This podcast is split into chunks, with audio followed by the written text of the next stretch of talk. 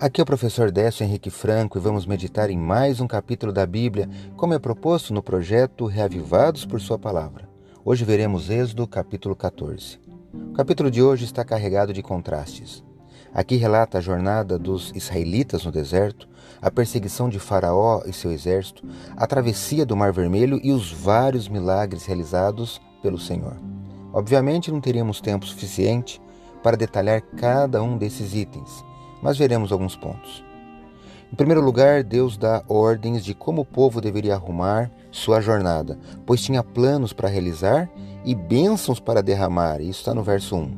Segundo, a permissão de Deus em relação às atitudes do mal, por muitos momentos, é para que Ele nos ensine uma lição e nos faça entender que Ele é Deus. Isso está no verso 8. Em terceiro lugar, mesmo com a libertação, milagres sendo realizados, como nas pragas, vidas que foram poupadas e a presença de Deus os guiando visível e claramente, acredite, a incredulidade tomou conta dos seus corações, os fazendo crer que o Egito era melhor.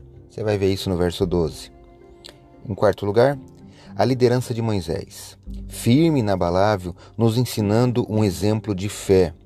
E por fim, a mão de Deus agindo em favor de seus filhos. Destaca os versículos 13 a 16 do capítulo 14 de Êxodo, e eu leio na Bíblia na versão Nova Almeida atualizada. Moisés, porém, respondeu ao povo: Não tenham medo. Fiquem firmes e vejam o livramento que o Senhor lhes fará no dia de hoje, porque vocês nunca mais verão esses egípcios que hoje vocês estão vendo. O Senhor lutará por vocês, fiquem calmos. O Senhor disse a Moisés: Por que você está clamando a mim? Diga aos filhos de Israel que marchem, e você levante o seu bordão e estenda a mão sobre o mar.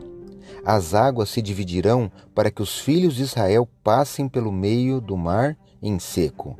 Êxodo 14, versos 13 a 16. Deus está disposto a fazer muitos milagres em nossa vida. Basta que confiemos e firmemos nossa fé nele. Façamos nossa parte e ele fará a parte dele. Leia hoje Êxodo capítulo 14. Esse foi mais um episódio diário do podcast Reavivados por Sua Palavra, apresentado por mim, Décio Henrique Franco e com texto de Marcos Otávio Lima. Participe deste projeto de leitura da Bíblia. Receba meu abraço e até o próximo episódio.